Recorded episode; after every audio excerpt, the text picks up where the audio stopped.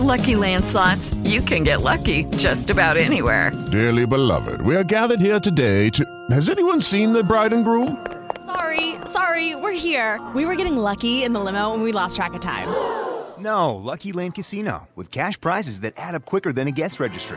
In that case, I pronounce you lucky. Play for free at LuckyLandSlots.com. Daily bonuses are waiting. No purchase necessary. Void where prohibited by law. 18 plus. Terms and conditions apply. See website for details. Oh, draft day comes but once a year. Each tick of the clock, the time draws near when there'll be hope for every team in the National Football League. Kiper and Buchsbaum pave the way, predicting the names commish would say. Draftniks watching every day. Who are the prospects where they play? Scouting rankings, box and trade. From mobile to Indy displays, seven rounds of fun. Whether it's Mr. Irrelevant or number one. It's the countdown to the NFL Draft. Welcome to the DC Podcast, brought to you by DraftCountdown.com. I'm Scott Wright, and in this episode, I'm going to take a look at some of the standouts from day two of the 2016 Senior Bowl practices. And the middle of the week now, players are starting to settle in. This is where you want to see not only players continually improving, but you want to see them start peaking. This is about the best it's going to get for them uh, towards the end of the week here before the games. They've had time to to get comfortable to learn the playbook, to adjust to the level of competition, what have you.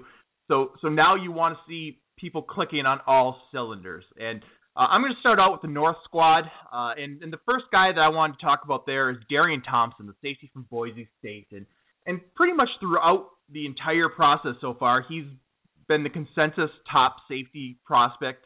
Uh, really draft eligible. I think even when you include the, the underclassmen who did come out or could have come out, Thompson still probably won yet he's he's not getting a lot of uh, attention or publicity. Uh, but having a really solid week at the Senior Bowl and uh, kind of the total package. He's got the size, he's got the physicality, he's got the playmaking ability, but also outstanding intangibles. He's an extension of the coaching staff.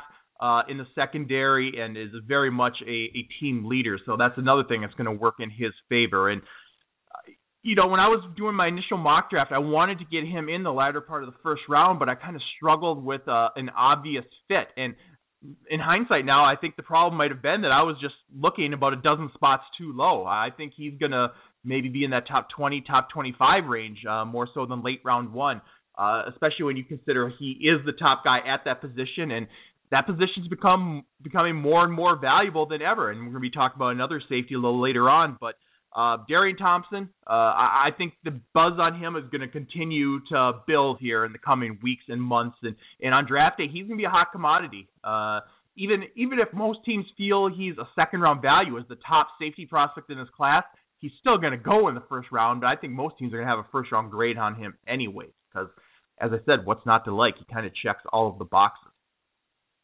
Another guy I want to talk about is Vernon Butler, the defensive tackle from Louisiana Tech.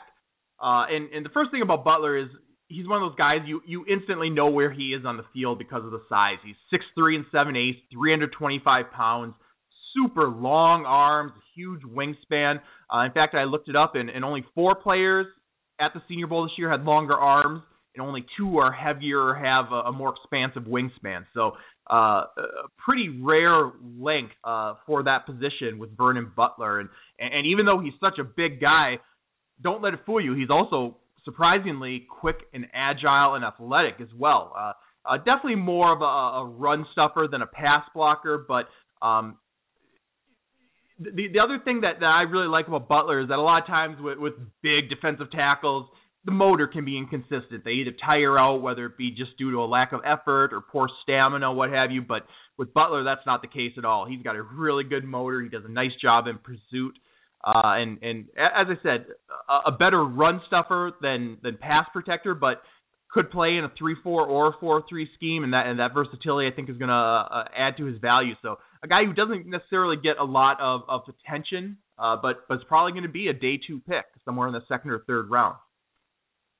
Another player I want to talk about is Nick Vannett, tight end of Ohio State. Uh, uh, this is another case where pretty much throughout this entire process so far, he's been widely considered the top senior prospect at his position, and uh, I think he's kind of cementing that with his performance in Mobile, and, and that doesn't mean his stock is is soaring or he's going to go really early. It's just part of it. He's he's a good, solid, all around player, but part of it too is just this isn't a very good crop of tight ends. Once again, this is about I think three years in a row probably where the tight end uh, position has left a little something to be desired. Uh, and, and this might be the worst of the bunch, especially when you look at the top. I don't think we're going to have a first rounder. OJ Howard from Alabama would have been tight end one had he come out, but um, at, at this point, I don't know that I see a, a first round tight end, and, and the depth isn't particularly enticing either. Uh, so I think that's going to make Vannett maybe a, a little more popular, a little more coveted on draft day, simply because you know what you're getting with him. He's going to be a capable pass catcher. Uh, he gets the job done as a blocker, and at the very least, you know you're getting a reliable backup at the next level. And uh, during the season, I kind of thought he reminded me a little bit of uh, his former teammate Jeff Heuerman, who was a third-round pick of the Denver Broncos last year. And unfortunately, Heuerman missed his entire rookie season with an injury. But uh, uh, I remember leading up to last year's draft with Heuerman, I, I, I thought that he had a chance to be a more pro- productive pro than college player, and I think we could see something similar with Vannett. Now, if you think he's going to be Rob Gronkowski or Jimmy Graham or, or a, a big time weapon at the position like that, you're going to be disappointed. He's not that type of player. Uh, but but in this class where we saw a couple years ago, Crockett Gillmore snuck into the top 100 overall. Um, I, I could see Vannett going somewhere in that top 100, and um, it's just gonna be a really good player. And I think he's solidified himself as the top senior tight end. Uh, next up on the north, I want to talk about Jack Allen, uh, the interior offensive lineman from Michigan State, a guy who could project to either center or guard at the next level. And center isn't the sexiest position to talk about, so I guess this part of the show is, is for the diehard draftniks. But this is actually a really good class of centers, uh, really good depth, and I think you're gonna be able to find starting caliber players on day three, and and Jack Allen is included in that. And and I think it's important to note when talking about centers, there's only an average of about seven drafted per year. So you could be the fifth best center, and that still only equates to probably a third round pick. Uh, uh, it's just not a a priority for a lot of teams early in the draft. So that's why you see a lot of starting centers that can be had on day three. And I think Jack Allen definitely qualifies as a guy who has that type of potential. And doesn't have that prototypical size and length you look for. He's got some athletic shortcomings, but compensates with just outstanding intangibles. Uh, intelligent, tough, a lot of experience. He's a four-year starter, just a tenacious mindset, great motor. Uh, in, in the coming months leading up to the draft, when you, people talk about Jack Allen, they're going to bring up what he what he doesn't have or what he can't do. But don't be surprised that when draft day rolls or that when the season rolls around, he's going to be competing for playing time pretty early on in his pro career. He's just a good football player, and he's the type of guy that the Patriots are going to draft in the fifth round, and he's going to end up starting for them at some point. And everybody's going to say, "Oh, how did everybody miss on Jack Allen?" Uh, I don't think anybody's missing on him. It's just uh, he's going to be a day three three pick, uh, uh, is much due to his physical shortcomings, but more more so, I think, even due to just the the positional value. It's not a priority. And then the last player on the north that I want to talk about is is a uh, San Jose State running back Tyler Ervin, who I actually saw during the season a couple times and was really impressed with him. I remember the first time I watched Tyler Ervin during the year, and I guess I didn't really know what to expect going in. And and he's the type of player who who kind of jumps out on the field to you. He's he's got that extra gear. Uh, very explosive, great speed, and and quietly, I, I guess probably because he played at San Jose State and on the West Coast, it, it flew under the radar to a certain degree. But ran for 1,600 yards and 13 touchdowns as a senior. Had a breakout campaign. He chipped in another 45 yards or 45 catches as a receiver out of the backfield. He gives you he offers promise as a return man. So uh, there's a lot to like about Tyler Ervin, and and I think with Ervin, it all comes down to expectations is he going to be a workhorse that you give the ball to 20 times a game? No, absolutely not. But if you're looking for a situational change of pace type back who can also contribute on special teams, I think he's going to be a really interesting option on day three, and, and definitely a guy I would be targeting due to his versatility. And and the, I think the other big story about Ervin from the Senior Bowl so far is that he's put on some weight.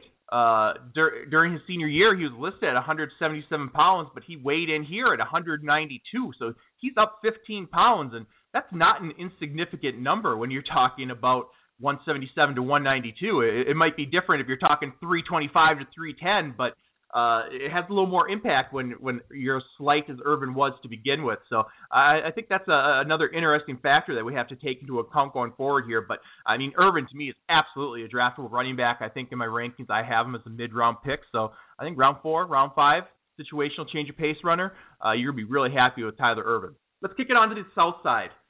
Uh, and we'll start with Jarran Reed, uh, the defensive tackle from Alabama, who he's kind of getting overshadowed a little bit by his new teammate teammate down here, Sheldon Rankins from Louisville, who's just this uh, tremendous athlete. He's making all these splash plays. He's with the spin move, et cetera, et cetera. That's not Reed. That's not his game. That's not the type of player he is, and and and that doesn't diminish the contributions that he does make by any stretch. Uh, I, I think Reed is the type of football player that the, the real football connoisseurs like. It, the people who can notice the little things and appreciate uh, all the little things that he does. Uh, Reed, of course, was a, a former junior college transfer, uh, two se- two terrific seasons with the Crimson Tide. He helped anchor the best defensive line in the country, hands down, and not a great pass rusher, although he gives you a little something in that regard, but but outstanding against the run. And and whether it be in a four three scheme as a nose tackle or in a three four, you could play the nose, you could play the five technique. Uh, he gives you some versatility. He offers you some options in terms of uh, uh, the versatility. Now, is he ever going to be the flashiest player? No. I mean, he's not going to be racking up double-digit sacks and and wreaking havoc in the backfield.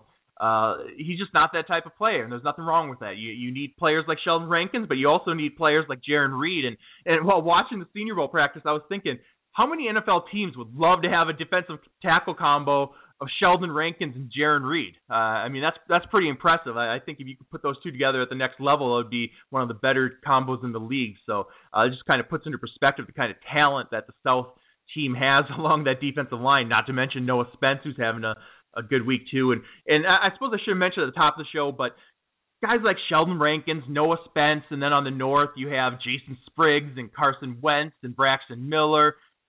Jihad Ward, all these guys I've talked about earlier in the week on past shows, previous reports, and uh, they're still having good weeks. But I, in in the interest of variety, I wanted to kind of feature some other prospects, so that's why I'm not talking about those guys today. Next up on the South, Harlan Miller, cornerback out of southeastern Louisiana. And for those who remember, a few years ago, Southeast southeastern Louisiana had another corner selected in the second round uh, with Robert Alford, a member of the Atlanta Falcons. And I don't think Miller is going to go quite that high, but I think he's kind of solidifying himself as a solid mid-round option.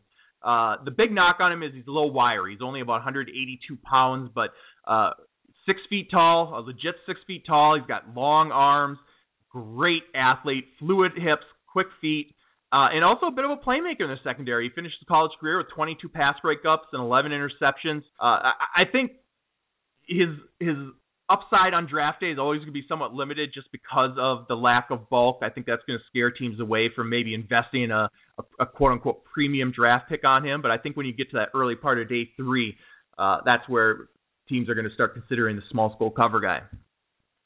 Up next, Jordan Jenkins, outside linebacker from Georgia, uh, and just a good football player. I, it's such a generic term. I should try not to. I try not to use that too much, but it really is true. I mean, if Jordan Jenkins if you're looking for the best athlete, Jordan Jenkins isn't that.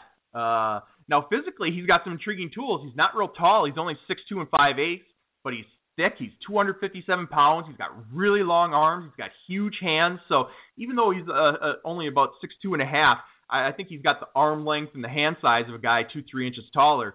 And it's not that he was unproductive in college because he finished with 40 tackles for a loss and 19 sacks, but wasn't always free to show everything he could do during his college career. I think would be a fair way to say it. Uh, um, he, he had a role to play, and, and he played that role, but he didn't always get an opportunity to pin his ears back and go after the passer.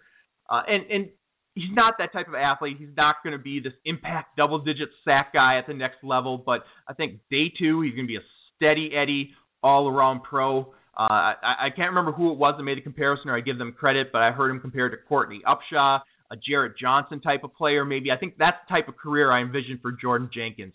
Uh, more about power than speed necessarily, but just a, a good all around player in Jordan Jenkins.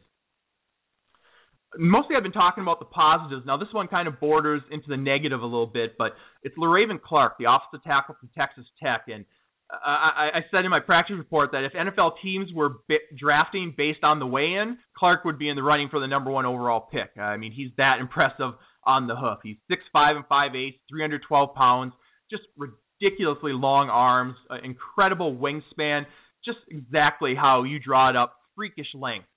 Uh, unfortunately, the results on the field have not been nearly as impressive. The the weigh-in was kind of the high point of the week for him, and and there have been flashes. It's not like he's been a total bum or, or anything like that, but but I, I think he's struggled more than he's excelled. Uh, and and and the hope is that with a little more experience, teach him his tech, teach him better technique. Maybe he can tap into that immense potential. But but I think any team, regardless of where they draft him, they're going to be making that investment based more on the potential for greatness than actual results thus far.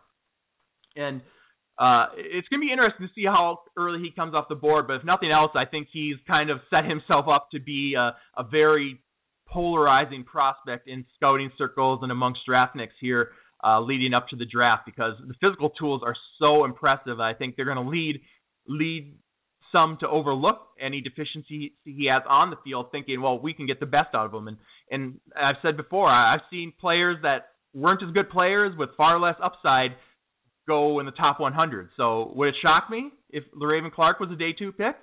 No, I, I've seen crazier things. Uh, it only takes one team to fall in love with the prospect. It also wouldn't surprise me if he was um, uh, early, mid, late day three pick. I think his range is anywhere from round three to round seven, and you watch him and he tests like an early rounder, he plays like a late rounder.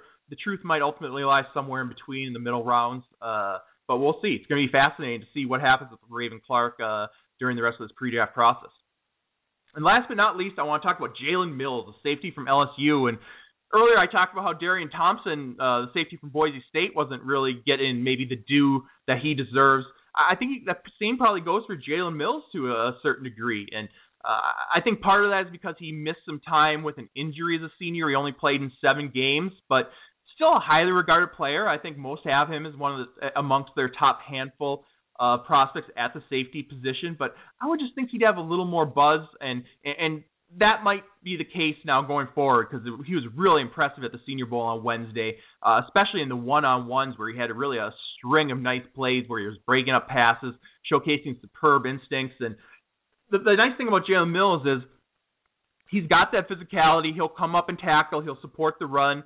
He'll he'll get his job done in that aspect of the game, but but also has that athleticism and the range to cover like a cornerback, and that's what he was showing today. And and that that's such a valuable skill set in today's NFL that's more pass happy than ever. You need a safety who will come up and make a tackle, but is also capable of, of matching up with wideouts and coverage. And, and Mills showed at the Senior Bowl on Wednesday he was capable of doing that. So uh, I'm a big fan of Jalen Mills. I, I think in both he and Thompson aren't getting enough pub, and I, I think they're the buzz around those guys are, is going to only grow uh, leading up to the 2016 NFL Draft. And uh, considering how valuable his skill set is and the importance of that position, I guess I'll be surprised if Jalen Mills makes it beyond the top 50 overall. Uh, I'm a fan. So uh, Jalen Mills also had a really good uh, day, and, and, and uh, I think started his maybe ascent, uh, at least it, not not necessarily of draft boards, but at least into the consciousness of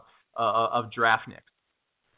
So, with that, I'm going to call the show. I want to thank everybody so much for listening and ask you to be sure to subscribe to Draft Countdown to make sure you get all of the latest episodes. And if you like the show, if you want to leave a review on iTunes, that would be great as well. Thanks for tuning in. And as of right now, there are 91 days, 9 hours, 2 minutes, and 46 seconds left until the 2016 NFL Draft. Tick tock.